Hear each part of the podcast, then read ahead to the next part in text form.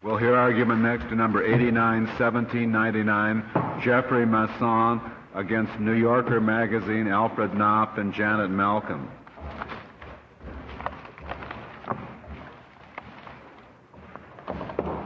Well, your ex-clerk sure doesn't draw in the business. Yeah. Hey, Byron.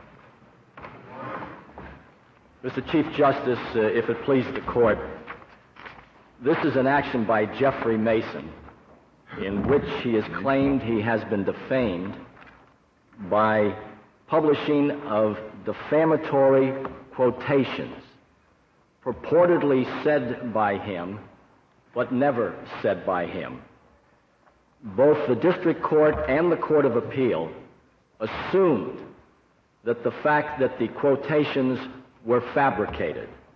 I am assuming that this court will accept the same assumption. However, I am prepared to discuss the various factors that we introduced in addition to the fact that the, the words were not on the tape. The Ninth Circuit, in making its decision, stated one, that a fabricated quote that is wholly fabricated creates an inference of actual malice. But it went on to say then that fictionalized quotes will not create an inference of malice if the fictionalized quote is a rational interpretation of what the, the speaker said, or if it does not alter the substantive content of what the speaker said. Then they went a step further, and they said, as an example of the latter, that a fictionalized quote created no inference of malice because it was consistent with the speaker's lifestyle uh, and his idea of fun.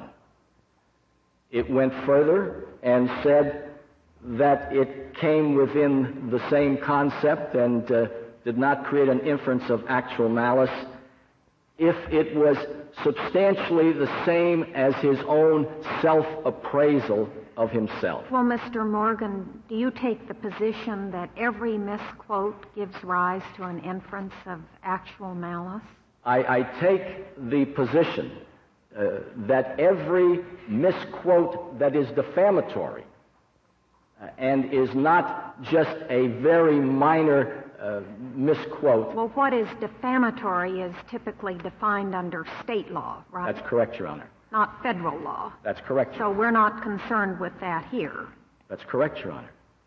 So what we deal with here, and California is interesting because in California, if a statement exposes a person, that's all it is. It doesn't have to say that he does it or he is it or whatever. It merely says if it exposes him to contempt, ridicule, obloquy, or if it has a tendency to harm him in his profession.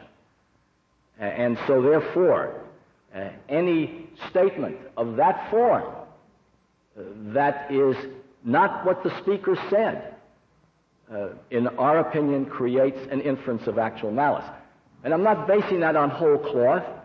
We are basing that on this court's statement in St. Amant versus Thompson, when this court said that professions of good faith will be unlikely to prove persuasive.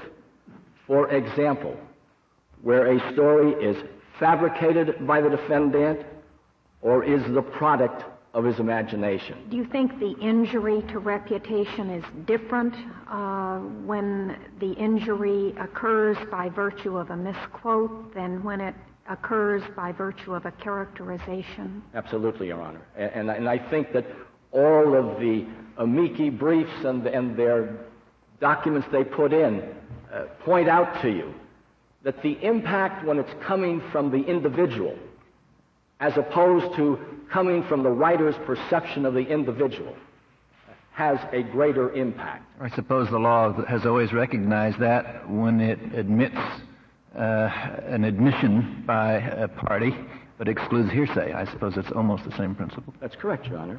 Uh, and so obviously it has a far greater impact. Mr. Morgan, what if uh, what if um, I'm I'm in an interview with someone and I, I make some uh, statements that are very racist? I say that I think a particular ethnic group is uh, is uh, uh, a little little more intelligent than than dogs. that they really can't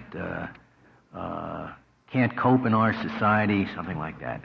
And uh, the next day there appears in the paper the quote, uh, Scalia says, uh, this group is subhuman.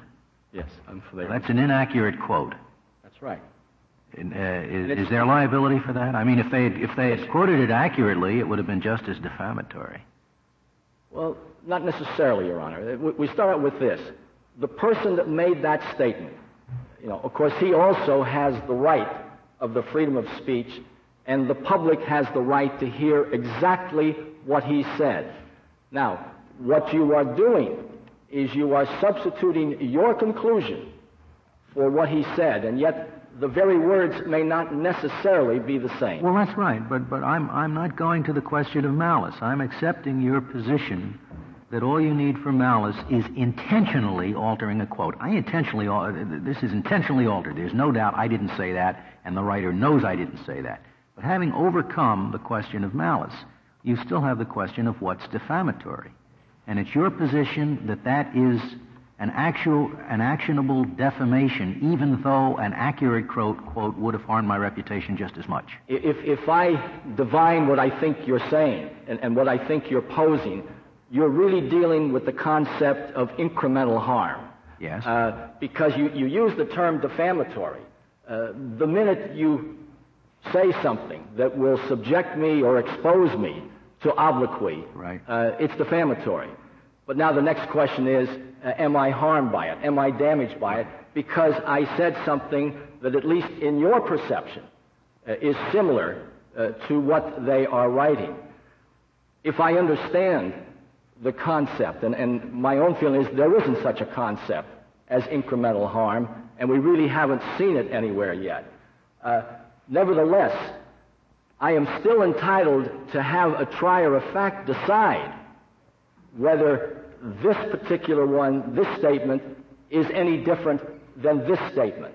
As long as I have met all the rest of the requirements, uh, then it seems that the, the trier of fact makes the decision, well, there's no harm because he said exactly the same thing. Well, now, that's not this case, though, Your Honor, and I think that's important to point out. Mr. Morgan, uh, in any event, wouldn't any issue of incremental harm be a matter of state defamation law rather so. than First Amendment law? Absolutely. I don't think it's an issue here. I, I, I don't think that the Ninth Circuit was right in even raising it in, in this case.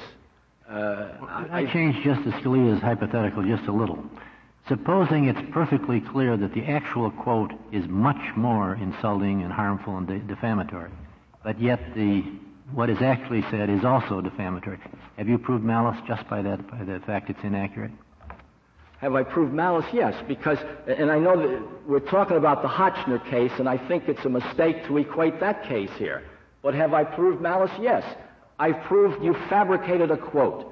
I proved it was defamatory.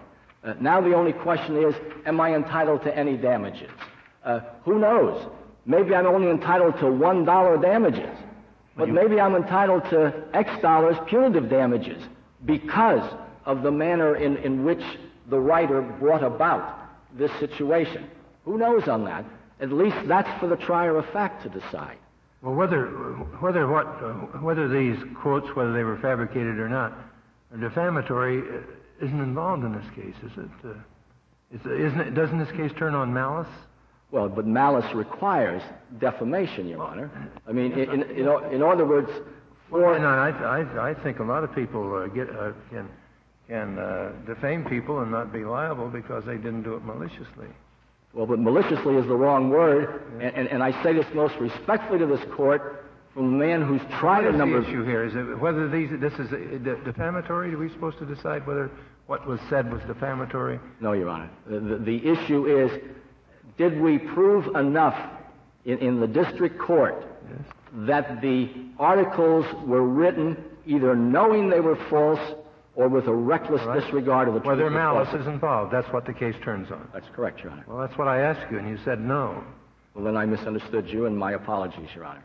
Well, you don't like the term malice because for many people it excludes reckless disregard. So you like to talk about reckless disregard. Your Honor, all I can tell you, and, and I've seen it occasionally from the court say that it was a poor choice of words, and I, I say this most respectfully, it's an abomination because I've had situations. But it's our words. I know, but it's,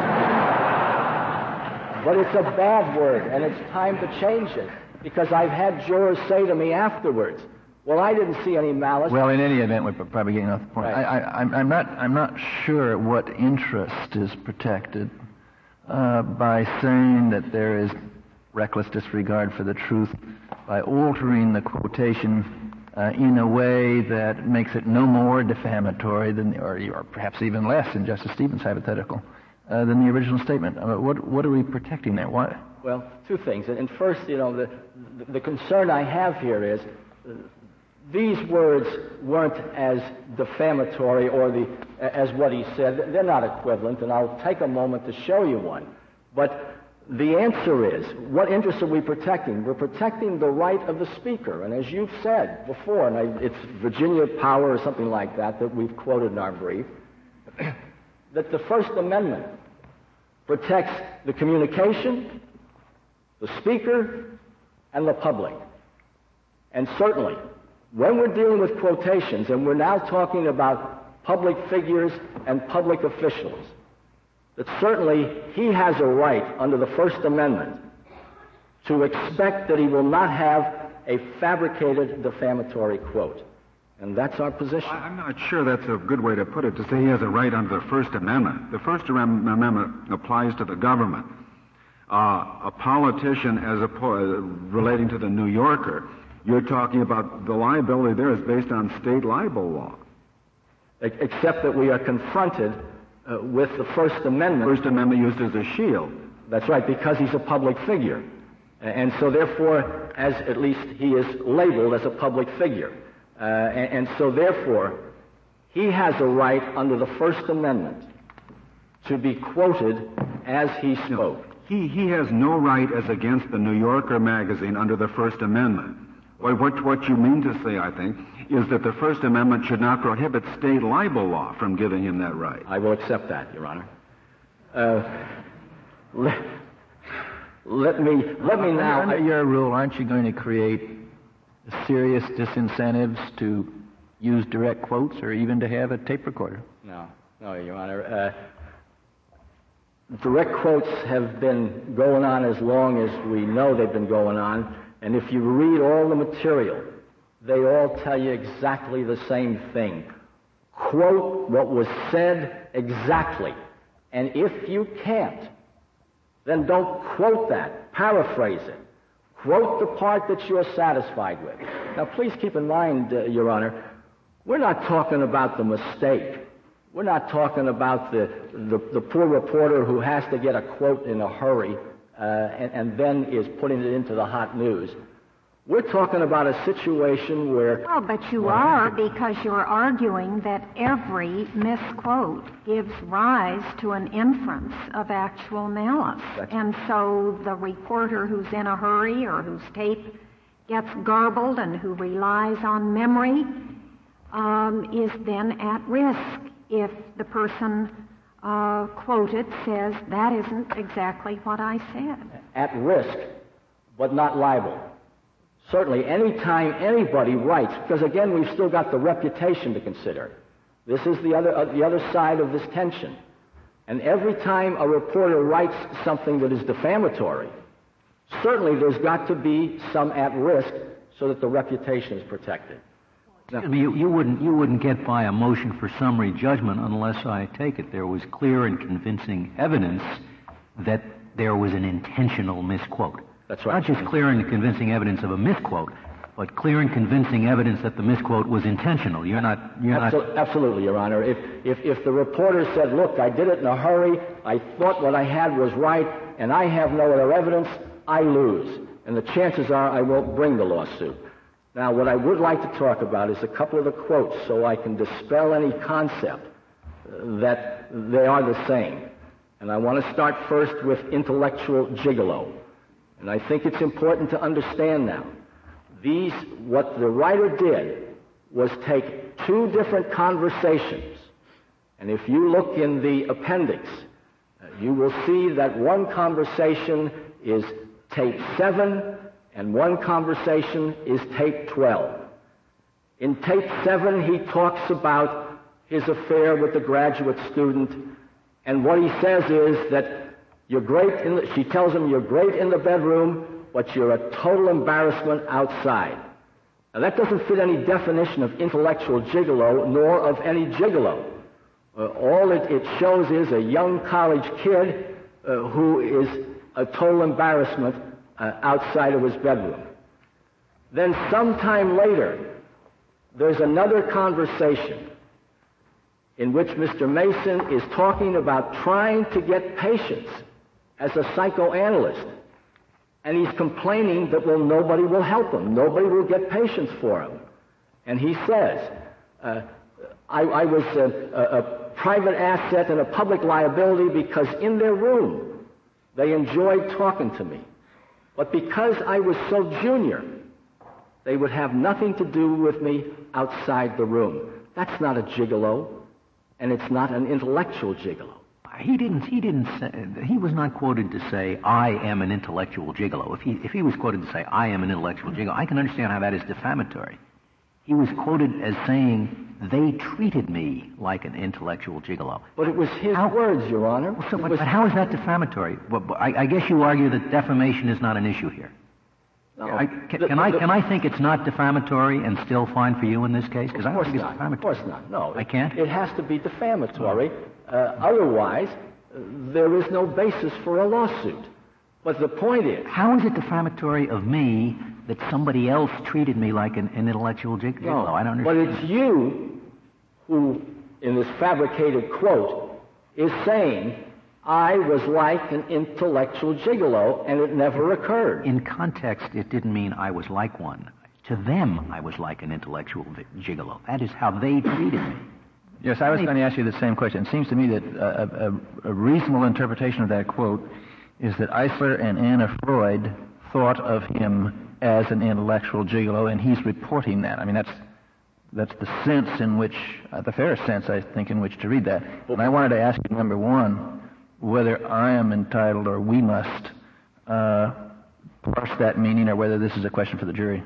That's a question for the jury, and in California, as a reasonable interpretation. Well, as Your Honor knows, if there are two reasonable interpretations, one defamatory and the other not defamatory, the court will assume it's defamatory. So we are certainly entitled to that. But I go the step further, uh, that even the fact of Mr. Masson purportedly saying two of the highest people in, in the anal, uh, psychoanalytic world regarded me as an intellectual gigolo is defamatory because it is going to expose him to uh, ridicule, humiliation, and obloquy, and it will certainly tend to um, uh, harm him in his business. I'd like to take two more, just if I could, and quickly. And I, the one about um, I put it on at the end, or I tacked it on at the end. The only point I want to bring out about that one is the point, the question that supposedly he sidestepped and didn't answer was never asked of him. And Miss Malcolm concedes that. She said, No, I never really did ask him. That was just my state of mind. And yet she fabricates a whole conversation. And, and yet the, the court says, well, uh, there's been no alteration of the substantive content. It was a total fabrication. Now, this is when we get back to the Carson case where in the Carson case they talk about that uh, the writer invented this whole uh, uh, discussion between Mr. Carson uh, and the NBC officials. This is really no different. She invented a conversation that never took place. Now, the Ninth Circuit has said the rule is that it has to be wholly fabricated. And I don't know of any case that really supports a wholly fabricated. What is the difference? Whether you fabricate one line of questioning based upon a conversation or based it upon something you read in a magazine or a newspaper, as in Carson. then I would all. It, uh, it, uh, every new every new decision is uh, for the first time, uh, and uh, every new decision doesn't have any precedent. So you're, but you, so you have to say the Court of Appeals is just wrong. I do. Yeah, I've said I know you do, but it won't be because there isn't any precedent. I, this is one time I have no hesitation in, in saying that absolutely, Your Honor. Um, I would like to also talk uh, about the um, the greatest analyst who, who ever lived. Uh, and again, the Ninth Circuit says this is supported uh, because uh, he made other boastful uh, statements. He never said, and you can go through all the tapes there, he never once said that the analyst will ever think he's great. In fact, he said just the opposite. And she knew all of this. And yet she fabricated this quote. Now, the Ninth Circuit says, well, it's okay, because after all, he, at another point he said uh, analysis is going to stand or fall with me. But he points out, it's not me, it's the letters I found. The letters that question what, what uh, Dr. Freud uh, had said or done. That's the type of statements he made. And he said, there's no question he thought his book was going to do well. He thought his book was going to be uh, harmful to the profession. But he said, not one analyst will stand up and speak for me. And yet the quote says, uh, they'll say, I'm the greatest analyst after Freud. I'm the greatest analyst that ever lived. Uh, and yet, not one thing to support it, but the Ninth Circuit says, well, he had boasted on other occasions. I think the court can see the great harm that can befall that. Suppose, uh, suppose what he had said was, uh, there is no greater analyst than I other than Freud. And she quotes him as saying, I am the greatest analyst ever other than Freud. Oh, I think there's no problem with that, Sean. Why is there no problem with that? Because all that has happened It's there, a misquote, right? Uh, Of course, it's a And she, misquote. let's say he intentionally misquotes it because it, it takes up less space Right. that way. Well, I don't think it'll take up less space. Yeah, whatever. But, but all that's happened is But she knows, she knows it's a misquote, Uh, okay? all- that's right. But all that's happened is she has changed the words, but they are the same words. She has changed the words. That's right. She's Same moved words. the sequence of them. That's nice.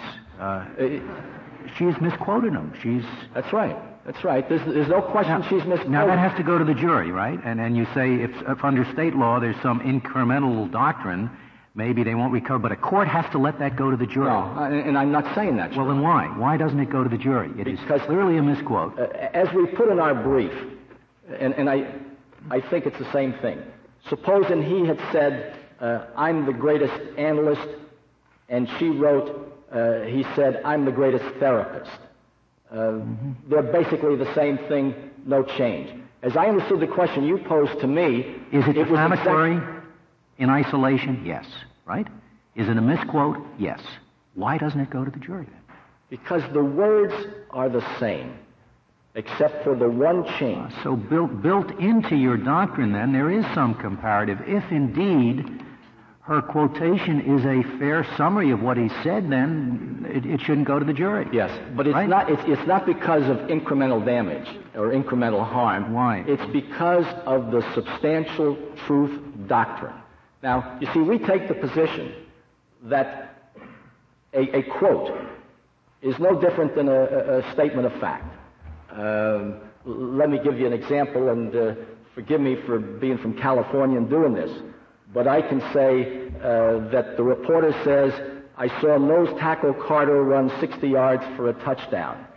Uh, or, and then uh, it, it- quotes uh, nose tackle Carter as saying, well, I, I lumbered uh, for 61 yards for a touchdown.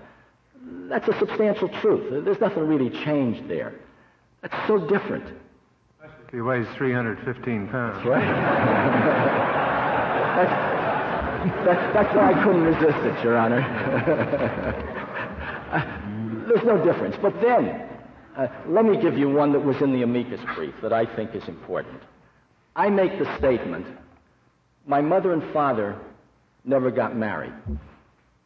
You write that I make the statement I'm a bastard. Now there's there's the difference. Uh, and, and what, if what if it's what if it's just reversed? What you said was, I'm a bastard, and he wrote, yeah. my mother and father never got married. Well, what, what do you do with that case? That's the Hotchner case. Uh, oh, and, and, I don't know the Hotchner case. What do you do with the case yourself? well, I really don't think that you can show uh, any any damage there, and I'm hard pressed with that one. There's no question about it. it was easy when we asked you at the beginning of the argument. You said it was clearly uh, create an inference of malice. That's exactly the hypothetical I get. That's right. The, the inference is still there. I'm not going to win it. So it goes That's to the jury, or does it not go to the jury? I have a feeling in that one that the court would grant summary judgment, and I don't think any appellate court would. Uh, what if we thought each of these was just like that? That the real facts, if you read the whole book, are even worse than the intellectual gigolo. Y- Your Honor, if if we thought that, I mean, yeah, if we read it carefully and we come to that conclusion. If you thought that the two statements I related were equivalent to Mr. Um, Mr. Um, Masson saying, I'm an intellectual gigolo. I'll pack my bags and leave now, you know, because. Well, but it's a question of your theory. It seems to me you're giving away your theory. I, I, I had thought that the fact that it is reported someone says something about himself is indicative of, of hypocrisy and is an altogether different uh, formulation than if someone makes that same statement as a third person. Uh, but you seem to be giving that away. Well, if I am, I'm, uh, I'm getting weary then, because I, I, don't intend to give that away. But, but certainly in that situation that Justice Stevens uh, propounded, uh, I have difficulty with ultimately winning it, is what I'm trying to say. Uh, I, I still say we're entitled to the inference of malice. Aren't you saying two things? Aren't you saying, number one, uh, that a misquotation or the fact of misquotation in and of itself is competent evidence of malice. Yes. Whether the question of malice goes to the jury depends on what else there is in addition to the evidence of the misquotation. Absolutely, Your Honor. If the misquotation, in fact, as you said a moment ago to Justice Stevens, could not give rise to, an, uh, could, could not uh, be a predicate for damage, then in fact you're really saying on that particular misquotation, in the context of the actual misquote, no reasonable juror could infer malice from it. Isn't that all you're saying? Absolutely, Your Honor. And I want to sit down now because I want to save a few minutes. Thank you. Thank you, Mr. Morgan. Mr. Farr, we'll hear from you.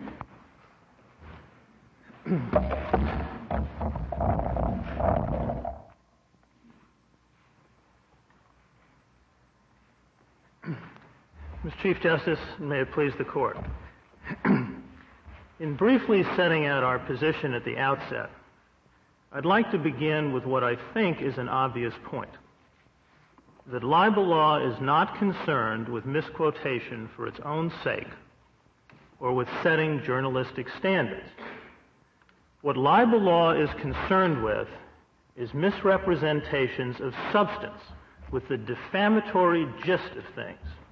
Are you are you talking about the 50 laws, the libel laws of the different states now? In general, that's correct. You all you the can libel make that sort of, sort of generalization? Yes, I think all libel laws at bottom are concerned with misrepresentations of substance.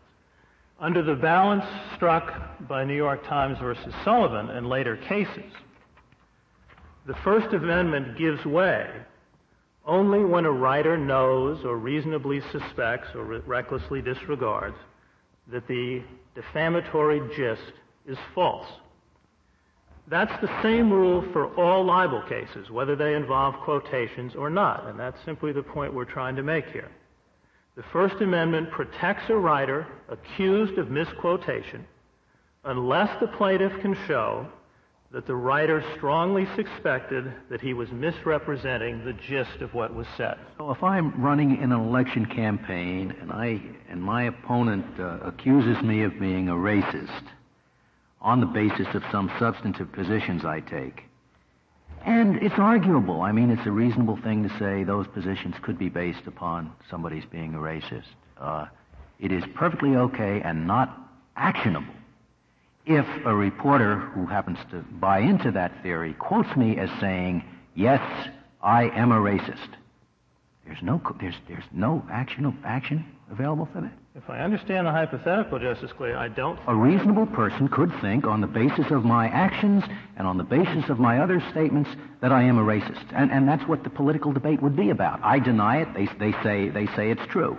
This reporter believes it, and therefore this reporter is permitted to write about me. Scalia said, "quote Yes, I am a racist." Justice Scalia, I think, if, if as I say, if I understand the hypothetical, that that reflects an exaggeration of the position that I'm trying to make. I think, quite frankly, the same exaggeration that Judge Kozinski made below. What the point that I make. My hypothetical. Uh, what what is? Well, let me explain the point that I'm trying to make, if I may. Right. The, the point that I'm trying to make is that the inquiry is into whether the writer is knowingly misrepresenting something that was said, the substance of something that was said not somebody's character in general, not their views on other issues that they were not talking about, but a, the, the particular subject matter that was talked about and the views expressed by the speaker on that subject matter. If there is no knowing misrepresentation, thus limited, then it seems to me that no more than there would be if there was a direct paraphrase, do you have an ex- a situation where the writer is knowingly misrepresenting the defamatory gist of what is being said. So you say that a false statement by a reporter in an article, such as uh, Mr. Masson said this, when he in fact did not say it, isn't it cannot form any basis for inferring malice? No, Mr. Chief Justice, I don't mean to say that. What I am saying is that simply showing that there may be knowledge of different words is not itself all you need to prove malice. Well, it may, but could it go to the jury as evidence of malice? It would depend on the particular circumstance. There may be circumstances in which a reporter accused of misquotation where the, the form of the accusation and the materials about what was actually said would support an inference. What about, knowing Justice, what about Justice Scalia's hypothetical?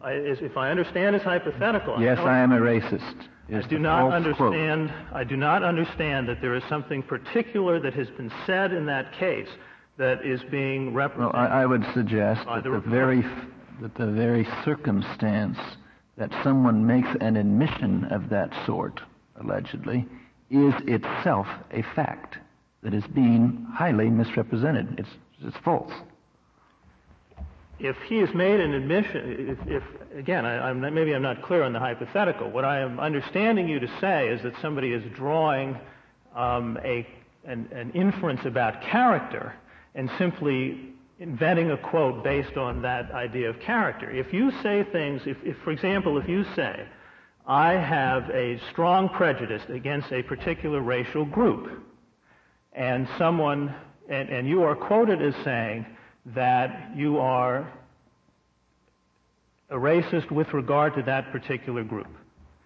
Then it seems to me the question is not, well, does that settle the malice inquiry just because the words are different and you can make an accusation that the reporter knew the words were different?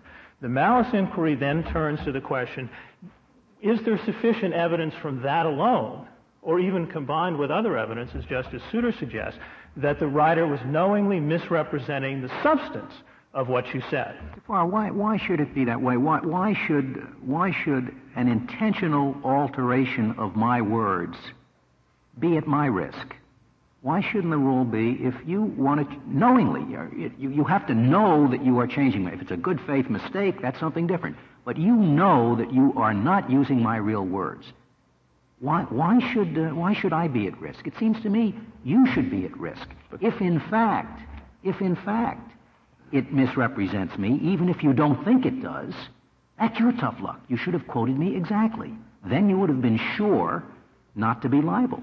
But if in fact though you think it doesn't misrepresent me, it does misrepresent me. Why shouldn't you bear that burden? Well, first of all, I think there, there are two parts to the answer.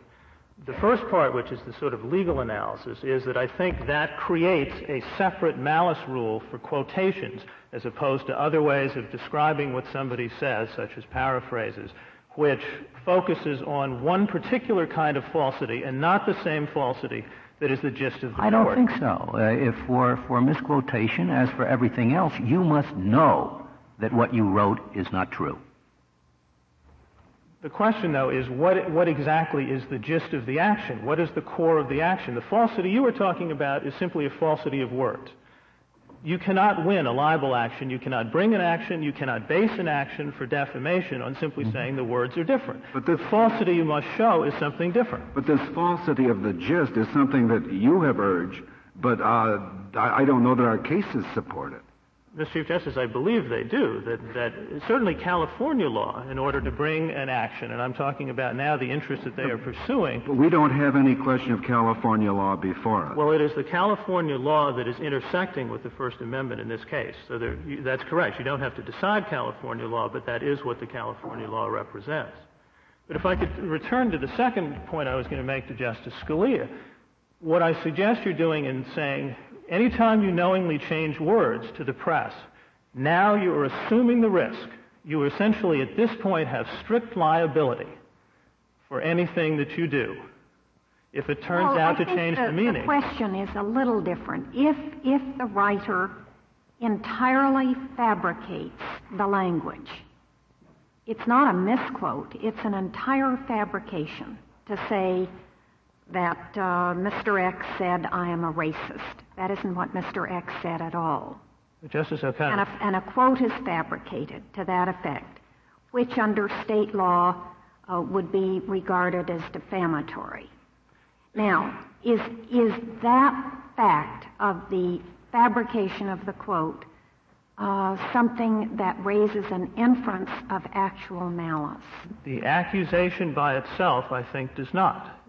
Let me suggest that the, the the difference between the, the, the quote, the intentional writing of that quoted language, knowing that it was not said.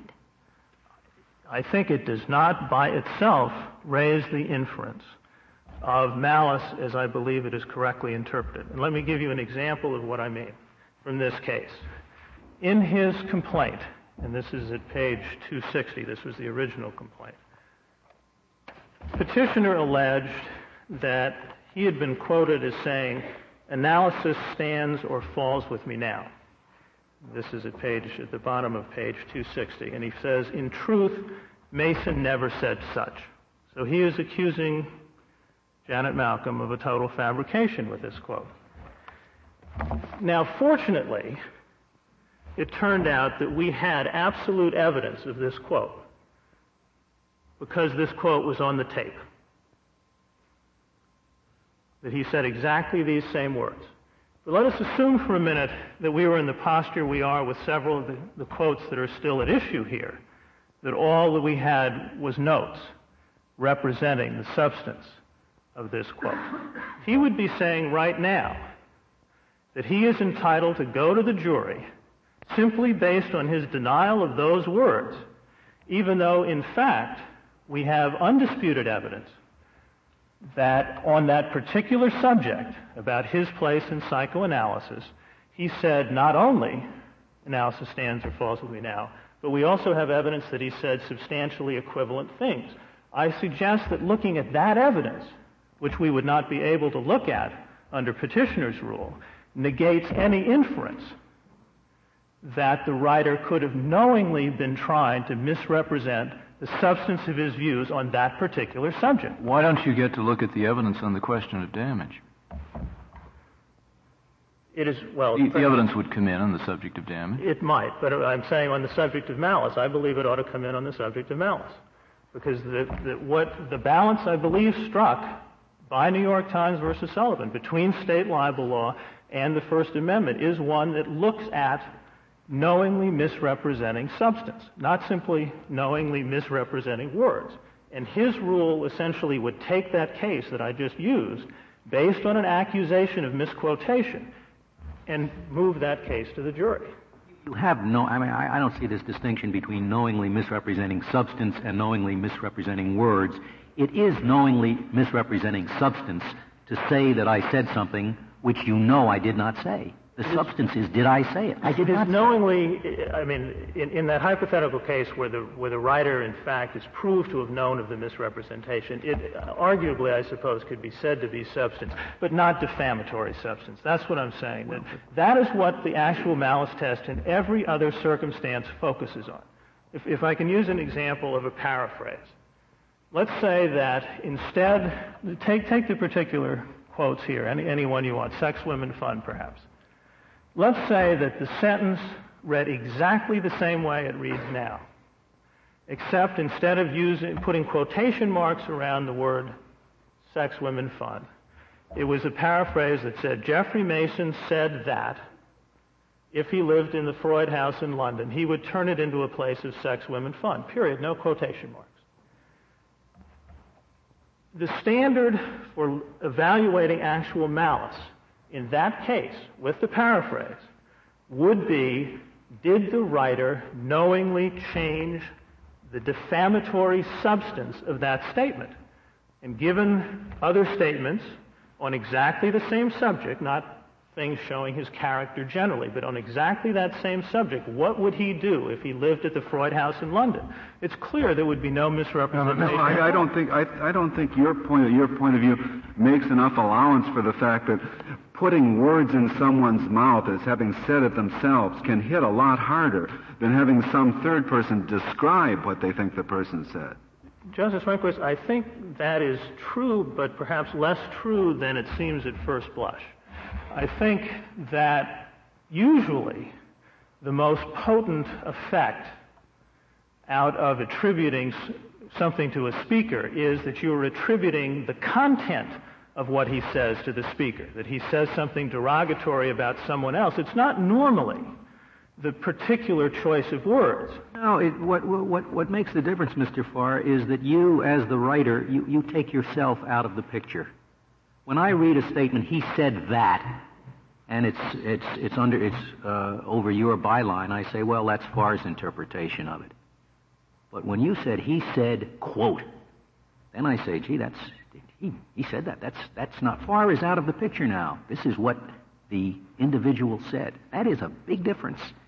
I, I, I no longer make allowances for your erroneous judgment. You, you are asking me to, to eliminate any possibility of your erroneous judgment. You're saying this is what he said, quote. But the question, as I understood the Chief Justice to ask it, isn't the fact that words are attributed to somebody much more powerful. That is the idea of a quote. I think there are two different circumstances that have to be compared and kept in mind.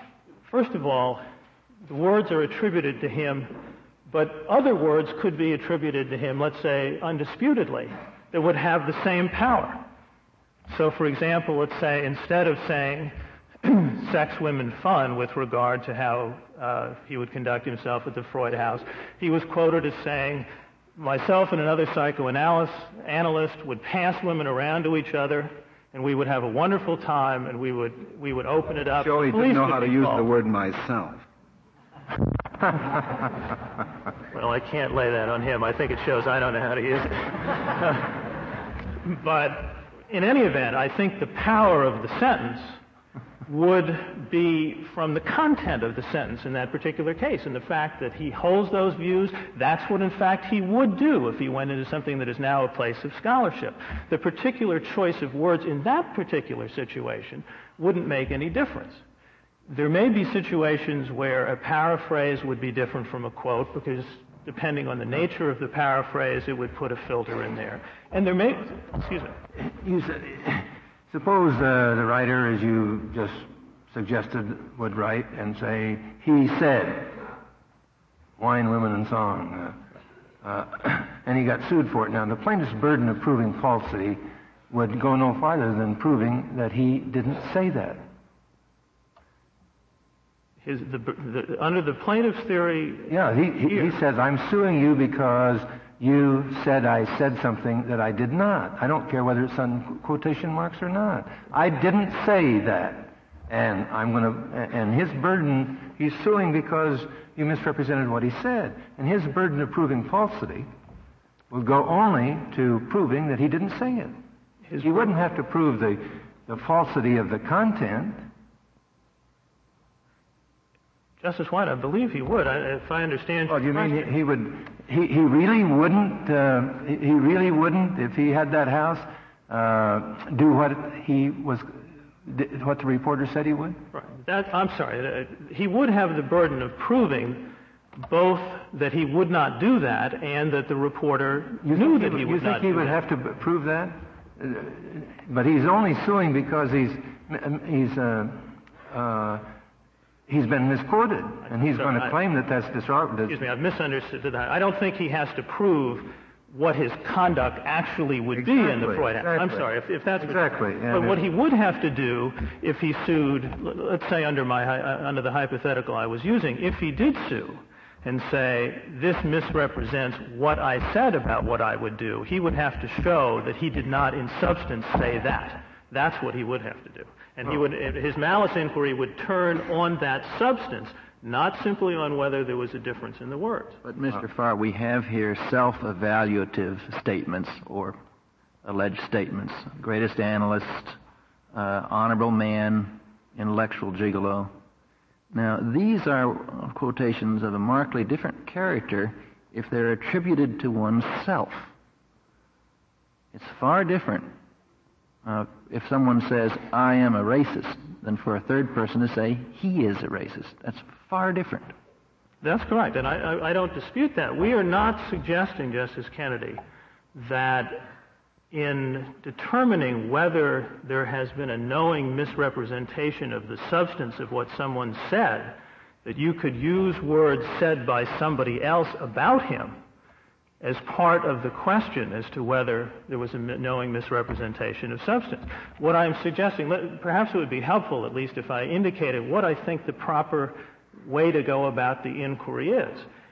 Because I think it will show that we're not, for example, talking about as broad a theory as I think were, were uh, attributed to us.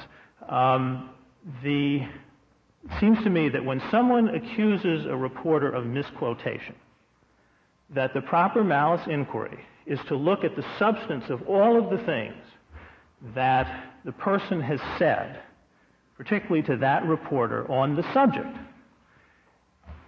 Then you would take the disputed parts, because I'm assuming we're at the summary judgment stage, the disputed parts and the undisputed parts, and make a comparison between them. If, based on that comparison, one could draw a conclusion that the addition of the disputed words will carry an inference that there is a knowing change in the overall substance of what he said, then it seems to me that you could draw an inference of actual malice. Put it differently, if a reasonable person could have given the words that interpretation, even though another reasonable person might not have given them that interpretation, putting it in quotation marks is okay right? All it has to do is be a, a, a reasonable interpretation of the words. I, right? and th- there would be no liability then, so long as it's one of many reasonable interpretations, to put it in quotes. I don't mean to be ironical, but I don't think that's a reasonable interpretation of what I said. I uh, thought I thought that that's what, but I thought that's what the test is. Wouldn't you have to show that to, to show malice? Don't you have to have knowing, knowing distortion? You do have to have knowing distortion. But I don't understand why the mere rational interpretation test would necessarily protect How, how can I show knowing distortion if that is one of several reasonable interpretations of the words? I, how could I possibly prove knowing distortion? It's not the only interpretation, but it is one of several reasonable ones.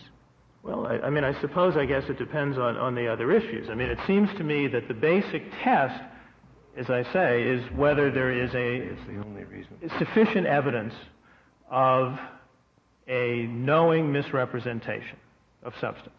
I think that's what the proper inquiry should be. Could, uh, in the eyes if, of a reasonable juror. Uh, pardon me? In the eyes of a reasonable juror. That's correct. If we're talking about the summary judgment. Mr. Farr, in, in this in this case, if we take your test to take all of the substance of what was actually said and compare it to all of the substance of what was quoted, are the use of quote is the use of quote marks one of the factors that we may take into consideration?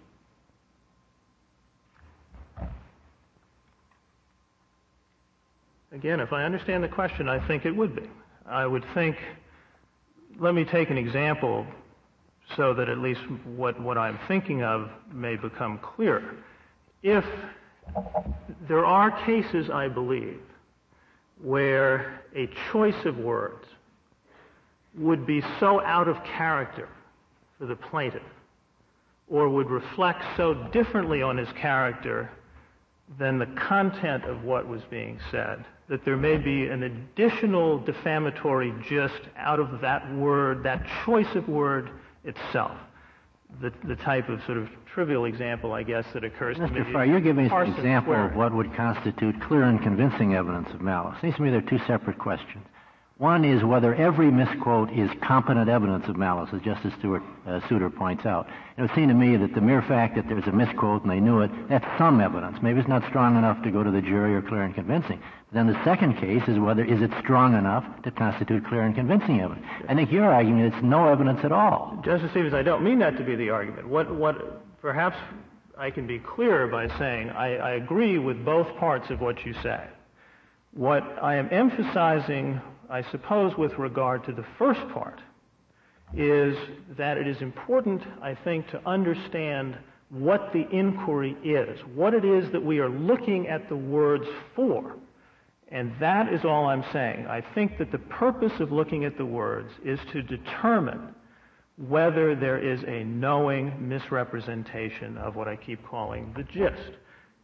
The fact that there is a difference in words by itself, if you don't connect it to that other inquiry, I think means nothing. I think once you connect it to that other inquiry, then I think it is relevant. Well, you can't say it means nothing if it's admissible competent evidence. It's just not sufficient.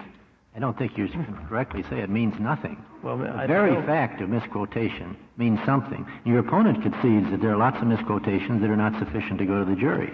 So I don't. I'm not sure you don't couldn't really agree on that and not decide this case, and that that it certainly is competent evidence. I would think to show that the the, the quote was different from what was actually said. But that's very different from the example of saying I am a racist and he never said anything. Right. Well, all right. I, I, Yeah. Perhaps I, I stand corrected. I, I, I think I see a distinction there, but, but I don't feel that I need to defend that distinction to, to answer the point you're making. May, may I? I'm sorry. Of course, yes. I didn't mean to interrupt you. May I try the distinction? It seems to me in your argument you've posited three different kinds of situations, or we all have, I guess. Number one, you got a third person quote uh, and uh, a misquote attributed to a third person. You got a first person quote uh, and a misquote attributed to the first person. And the third example is you've got a third person quote, or at least third person evidence, and you misattribute that by means of a first person quote. If I understand you, you're saying that when we've got simply the misquotation is between two third parties, the mere fact of the misquotation may be, as I was trying to say, competent evidence of malice, but it is not sufficient in and of itself as an abstract matter uh, uh, to, to rise to the level of clear and convincing evidence of malice. Is that a fair statement? Depending perhaps on, on the amount of difference, but generally that's correct. Right. Okay. Likewise, you've been arguing, I think, that when there are, uh, when we're, we're talking about differences between two first-person quotes, you're saying, I think you're conceding again, yes, a misquotation can be some evidence of malice, uh, but it is not enough to go to a jury because unless it is just an absolutely egregious example uh, that totally changes the substance, uh, it, it could not rise to the level of clear and convincing. That's correct.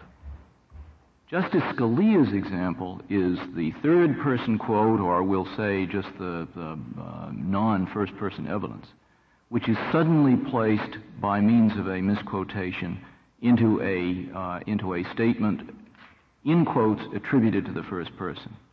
His argument was when that statement, misattributed to the first person, is defamatory, isn't that enough in and of itself to constitute sufficient evidence for a clear and convincing finding. What is your answer to that?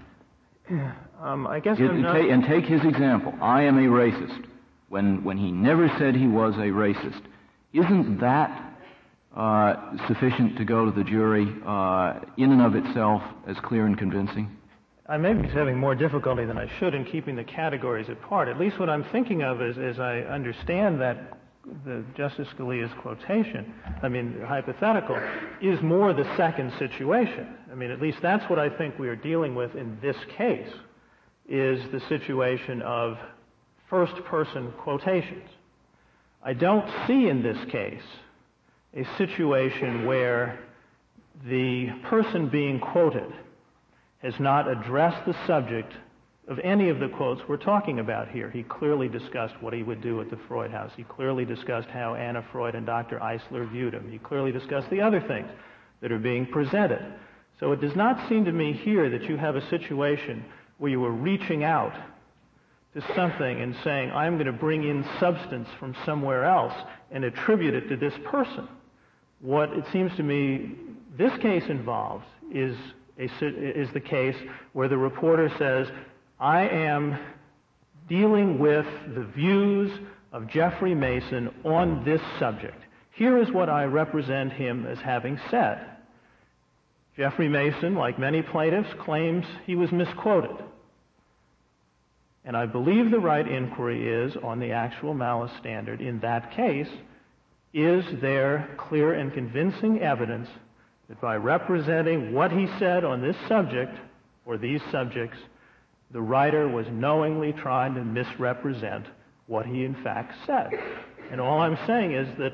And is your position that if not, if the writer knowingly misquoted, but thought that in the writer's opinion that was a fair representation of what the person said, there's no remedy on the part of the person who is put in quotation marks. But libel law does not provide that remedy, Your Honor. I am saying that that is the balance struck in New York Times versus Sullivan between knowing misrepresentation of substance and the law of libel of the various states. New York Times versus Sullivan had absent a knowing, one knowing lie, namely the lie that the person actually said that. That is a lie. What New York Times said is if you did not have any knowing lie at all, you thought everything you said was was the truth, then there's then there cannot be a remedy under the First Amendment. But here you do have one unquestionable lie. You know that that quote was not uttered. Well, let me back up a step. New York Times versus Sullivan also said, of course, that threat of sanctions in many cases is almost as chilling as the sanctions themselves. Here you have the threat of that coming out of any accusation of misquotation. The, the, the, issue of whether it's deliberate or not simply is part of the accusation. Thank you, Mr. Farr. Mr. Morgan, do you have rebuttal? You have two minutes remaining. I only need a minute, Your Honor. Uh, following up on that subject, the knowing lie creates the inference of malice. The question of the substance. Does it create clear and convincing evidence of malice in every case? Uh, yes, sir. Uh, you... I don't want to go through it because I haven't got that much time. But what I wanted to add was the next step is the element of damage. The substance argument comes only into the element of damage. Now, again, the knowing lie that's defamatory. Even in your 80-yard run case, it's clear and convincing evidence of malice. No, that's right. All right, then you don't mean what you said. Right. Thank you, Your Honor. Thank you, Mr. Morgan. The case is submitted. The Honorable Court is now adjourned until tomorrow at 10 o'clock.